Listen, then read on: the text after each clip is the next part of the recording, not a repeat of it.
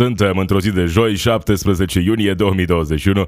Eu sunt Marisioane, acesta este Pod Zilnic, un podcast zilnic cu știri și comentarii dintr-o perspectivă progresistă. Stai cu mine, vorbim despre ce ni se întâmplă, căutăm explicații și soluții pentru problemele cu care ne confruntăm.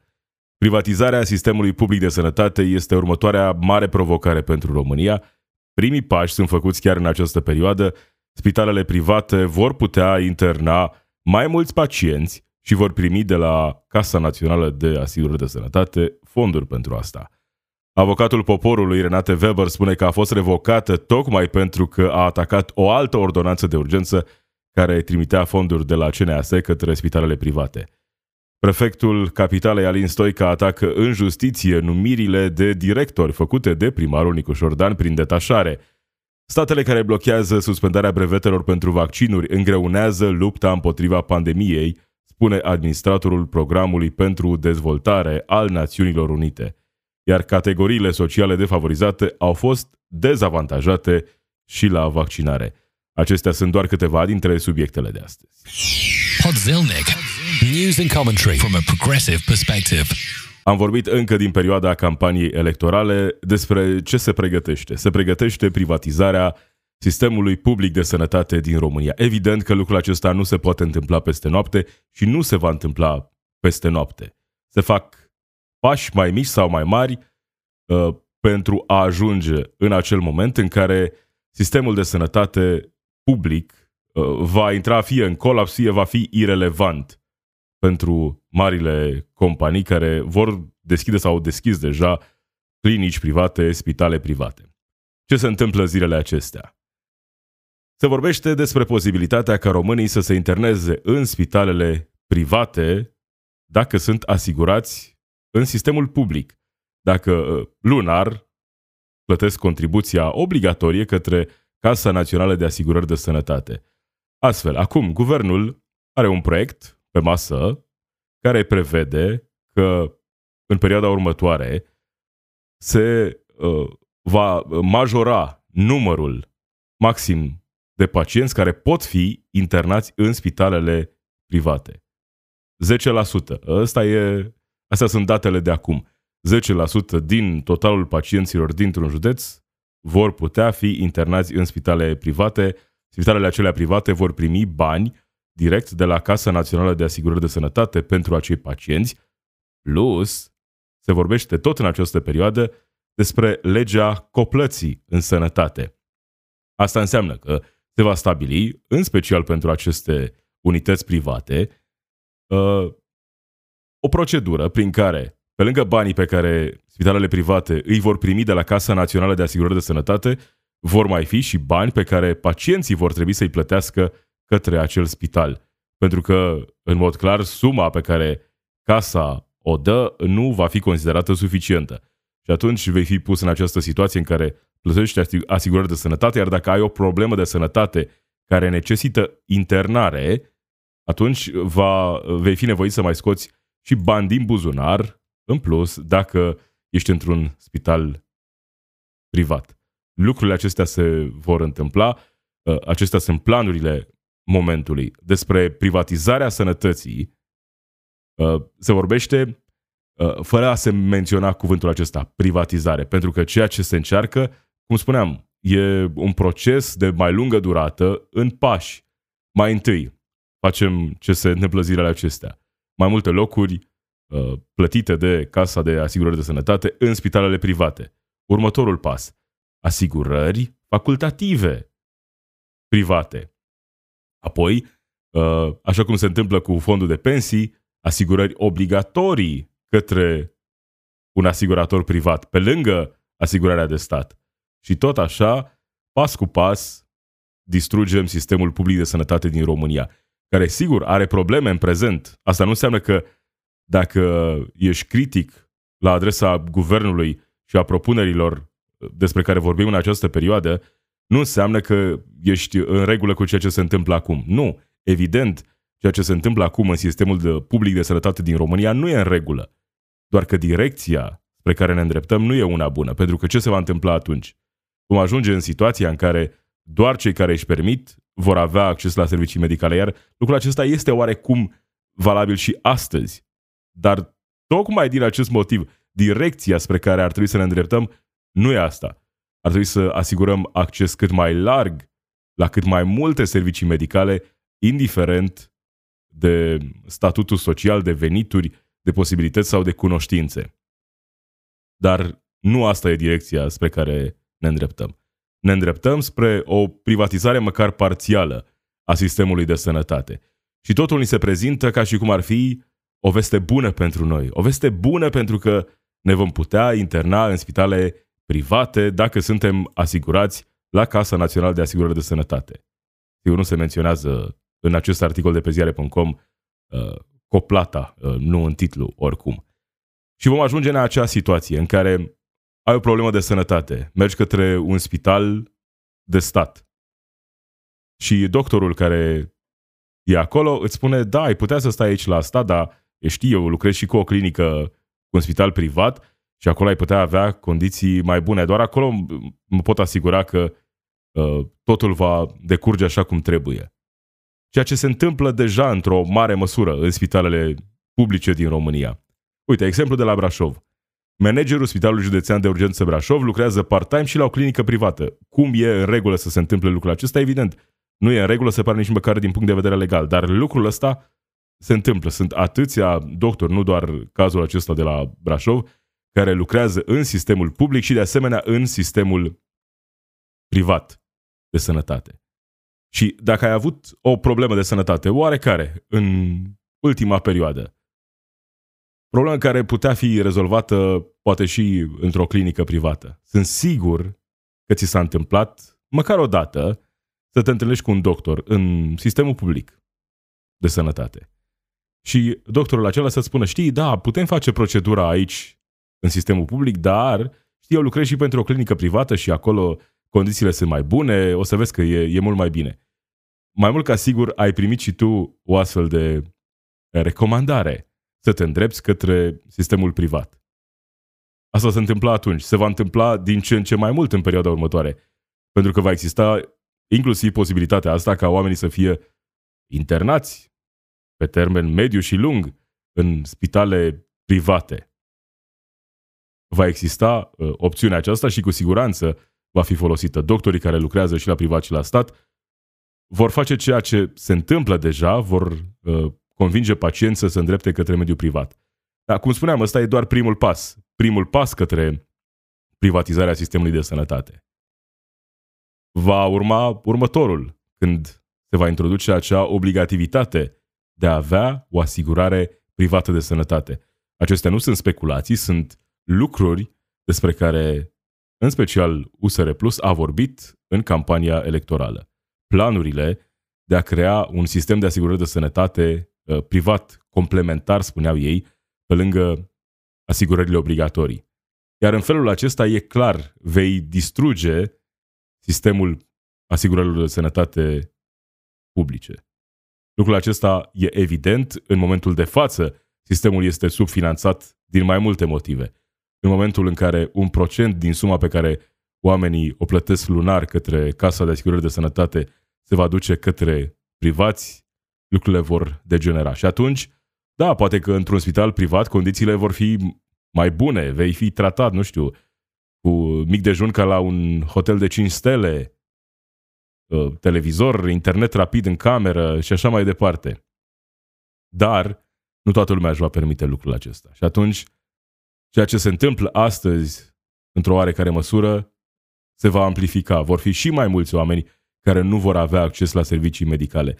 Sănătatea nu este un domeniu în care trebuie să introducem motivul profitului. El există, dar trebuie să uh, uh, încercăm, de fapt, să îl eliminăm pe cât posibil este un domeniu în care nu ajungi de plăcere, nu uh, ajungi într-un spital pentru că ai tu așa, nu știu, ești pasionat de internări în spitale sau de operații. Ajungi acolo pentru că ai nevoie, într-un moment de criză, când ești disperat și ai nevoie.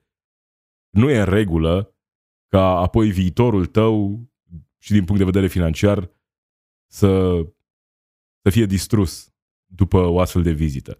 Hai să vedem ce se întâmplă în țări civilizate. În țările spre care privim așa uneori cu invidie, Există sisteme puternice, publice, la care are acces toată lumea. Ne uităm la Marea Britanie, la Canada, sunt doar două exemple. Hai să nu luăm exemplul din Statele Unite, unde și acolo, încet, încet, lucrurile par să se miște într-o altă direcție, spre extinderea sistemelor publice. Hai să nu facem în așa fel încât sistemul care nu funcționează bine astăzi să funcționeze și mai prost în perioada următoare pentru cei mai vulnerabili membri ai societății. Ce se întâmplă acum nu e în regulă. Dar dacă mergem în direcția aceasta, e destul de clar unde vom ajunge. Mereu privatizarea ni se prezintă așa ca pe o soluție miraculoasă. Și sunt oameni ăștia care spun că statul nu e capabil să administreze un domeniu ca ăsta. Păi oamenii aceia ar trebui să își dea demisia din Parlament, din guvern, dacă ei, în, din funcția pe care o ocupă, spun că statul pe care îl reprezintă nu e capabil. Să aducem alții care sunt capabili. Dar scandalul acesta nu se oprește aici. De fapt, nici nu e scandal, că nu prea sunt uh, oameni care să vorbească despre asta. Ne vom afla din nou în fața faptului împlinit în momentul în care vom vedea că bucăți semnificative din sistemul public vor fi privatizate.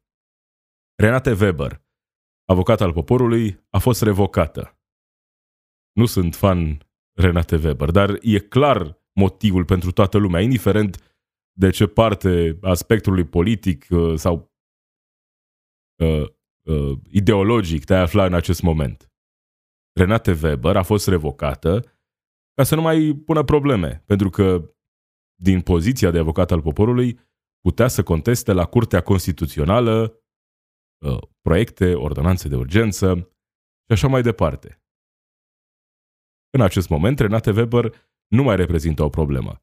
Ce spune Renate Weber despre motivul pentru care a fost revocată? Într-o intervenție prin telefon la Antena 3. Eu am intrat în coliziune în calitate de avocat al poporului cu uh, guvernul de la acea dată atunci când am atacat la Curtea Constituțională o ordonanță de urgență din alea 25 adoptate într-o seară, prin care spitalelor publice, spitalelor private, li se permitea să aibă acces la fonduri publice, dar un acces care nu era controlat decât de ministru prin simpla lui semnătură pusă pe solicitarea spitalului. Ori asta, pe termen mediu și lung, ducea evident la uh, o scădere a capacității spitalelor publice de a se ocupa de uh, servicii de calitate și înțeleg că acum, atunci am atacat la Curtea Constituțională, cu unanimitate Curtea Constituțională ne-a dat dreptate, dar înțeleg că exact acum se discută o nouă ordonanță de urgență pe aceeași linie. Exact, asta se întâmplă acum. Deci, departe de a fi fan Renate Weber, e clar ceea ce fac oamenii care sunt acum la putere. Vor să elimine uh, o, un bolovan din drum, nu? Care le putea pune probleme. Renate Weber le putea pune probleme în uh, această ordonanță de urgență și în alte proiecte viitoare, pentru că putea uh, solicita curții constituționale să dea o decizie în cazul acestei ordonanțe de urgență sau o altă ordonanță de urgență. Scăpând de ea, evident, în această poziție va fi pus un om care nu va pune probleme din punctul acesta de vedere. Iar asta e extrem de clar în acest moment. Deci, uh, mergem mai departe cu privatizarea sistemului public de sănătate din România. Sunt bani care vor merge către spitalele private în perioada următoare. Lucrul ăsta cred că e destul de clar pentru toată lumea. Și înțeleg cum genul acesta de mesaj poate să convingă, pentru că oamenii când aud, a, deci eu sunt asigurat la Casa Națională și mă pot duce la spital privat, acolo sunt condiții mai bune. Așa și imaginează cu toții. Evident că va fi nevoie de coplată. Uh, de fapt, legalizăm vechiul sistem, nu? Nu mai e, nu mai numim șpagă, acum e coplată. Coplată ca să poți să fii sănătos. Sănătatea este un domeniu esențial, inclusiv pentru securitatea națională. Este domeniul pe care nu ar trebui niciodată să-l privatizăm. Ar trebui să reducem de fapt, uh, pe cât posibil, să eliminăm pe cât posibil motivul profitului din această ecuație. Pentru că sănătatea nu e un domeniu așa frivol în care uh, te implici dacă vrei sau nu, uh, accesezi servicii medicale dacă, nu știu, ești pasionat sau nu. Aici sunt lucruri care, evident, uh, nu sunt uh, ușor de gestionat pentru oamenii care nu au uh, fonduri suficiente ca să beneficieze de tratament medical atunci când au nevoie. Iar ceea ce se va întâmpla în perioada următoare, sigur, depinde și de noi și de reacția opiniei publice în zilele, săptămânile și lunile ce vor urma, uh, măsura în care vor reuși în planul acesta de a privatiza acest, poate, nu știu, ult, ultim domeniu într-o oarecare măsură neatins. Acesta este planul, iar uh, planul e deja în desfășurare, așa cum se poate observa. Mai întâi, bani pentru spitalele private, mai mulți bani pentru spitalele private de la bugetul de stat. Apoi, uh, asigurări uh, complementare obligatorii, așa cum se întâmplă și cu pensiile, unde ești obligat să dai bani către un fond de pensii privat. Asta înseamnă, nu, gândirea liberală. Să fii obligat să cotizezi către un sistem privat de asigurări sociale. Să fii obligat să cotizezi către un sistem de asigurări de sănătate privat. Cum poate considera cineva că e în regulă să se întâmple lucrul acesta? Mi-e greu să înțeleg. Da, cu siguranță ăsta e planul, acesta este obiectivul și n-ar trebui să fie surprinzător. Ministrul al Sănătății este o doamnă uh, care deține o clinică privată. Acesta a fost obiectivul de la început. Oamenii aceștia sunt susținuți de către uh, spitalele private, clinicile private. Aceștia sunt oameni care sunt în spatele acestor idei. Hai să vedem numai ce s-a întâmplat în perioada pandemiei. Crede cineva cu adevărat că statul român nu era capabil să testeze populația și să ofere teste gratuite, așa cum oferă vaccin gratuit pentru toată lumea? Evident că statul, uh, sistemul public de sănătate era capabil să se organizeze astfel încât oamenii să fie testați gratuit, la cerere, în sistemul public de sănătate. De ce nu s-a întâmplat lucrul acesta? Pentru că a fost profitul prea mare pentru toate acele clinici private care au apărut peste tot, inclusiv în parcările molurilor cu centre de testare. Iar profitul a fost unul uriaș pentru aceste clinici private. De asta, statul nu a intervenit, nu s-a organizat niciodată astfel încât să testeze suficient, pentru că n-a vrut să le facă concurență. Evident că ar fi dispărut toate aceste clinici private care ofereau teste de, în valoare de 300, 400, 500 de lei, depinde de perioadă și de cerere în, în vremea respectivă. Prefectul Alin Stoica atacă în justiție numirile de directori făcute de primarul Nicușor Dan prin detașare, spunând că nu poți umple administrația cu persoane care nu au trecut un concurs, scrie în exclusivitate g4media.ro. Așadar, conflictul dintre USR și Nicușor Dan continuă de data aceasta prefectul atacă numirile de directori. Acesta a declarat pentru g4media.ro că a început să atace în justiție numirile de directori uh, făcute prin detașare și nu prin concurs. Spune acesta, atacăm în contencios administrativ detașările pe posturi de directori făcute din rândul consilierilor. Primarul general a ales să nu facă numiri temporare până la finalizarea concursurilor, ci detașări din rândul consilierilor. Am avut o corespondență pe această temă în care am explicat că nu sunt legale, dar a continuat.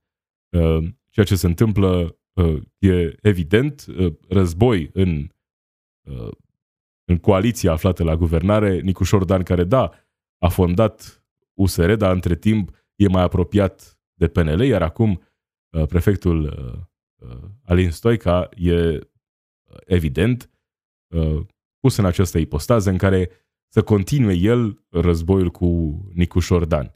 Iar aici, evident, din datele pe care le avem până în acest moment, lucrurile sunt destul de clare, pentru că ne tot plângem că sunt făcute acele numiri uh, politice și că nu e în regulă în domeniile în care există o procedură clară, un concurs pentru ocuparea postului respectiv.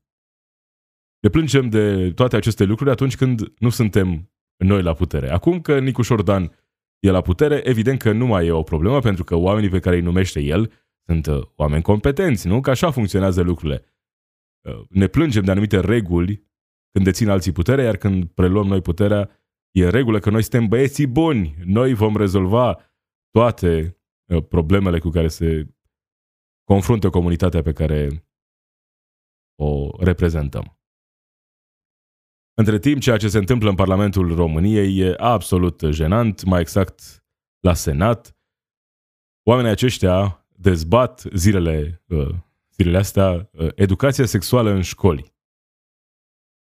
Ce declarații au făcut oamenii aceștia, uh, e, e greu de înțeles cum suntem în 2021 și ăștia sunt oamenii care ne reprezintă. Dar n-ar trebui să fie surprinzător. Clasa politică din România dincolo de toate celelalte probleme, e caracterizată de uh, mult conservatorism. Indiferent că vorbim de stânga sau de dreapta, din păcate, avem foarte mulți oameni care reprezintă uh, aripa conservatoare în România, în politica românească. Suntem o țară conservatoare din multe puncte de vedere și uh, liderii aceștia politici uh, ar trebui să ne reprezinte. Și uite, reprezintă, îi reprezintă pe cei care au o viziune conservatoare. Chiar și atunci când vorbim despre educația sexuală în școli. Așa cum am mai spus, nu cred că introducerea educației sexuale în școli va rezolva toate problemele. Uh, suntem pe locul 2 în Europa la mame adolescente. Problema asta nu va dispărea așa peste noapte pentru că am introdus educația sexuală în școli. Dar este un prim pas în direcția bună. Hai să vedem ce spun oamenii aceștia. Uh, din toate partidele sunt nemulțumiți de uh, această uh, lege, de cererea de reexaminare, astfel încât toți copiii să participe la orele de educație sexuală. Nemulțumiți din PNL, îl avem acolo pe Robert Sighiartău, care a avut un discurs absolut halucinant, jenant. Sunt conservatorii din Partidul Național Liberal, sunt același timp conservatorii din PSD, conservatorii din AUR, uh, uh, Titus Corlățean, care evident reprezintă uh, aripa conservatoare în PSD și uh, oamenii de la AUR care ne arată că uh, ei chiar își reprezintă susținătorii așa cum trebuie.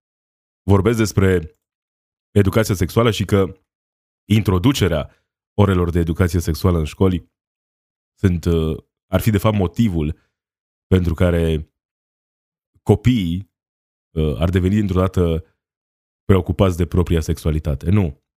Ar fi de fapt informați în legătură cu propria sexualitate, astfel încât să știe, uh, să-și cunoască mai bine corpul.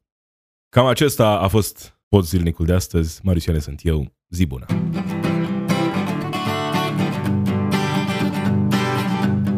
It's we who run the weapons plants and fight the wars they wage and who work consumer hotlines from the inside of a cage.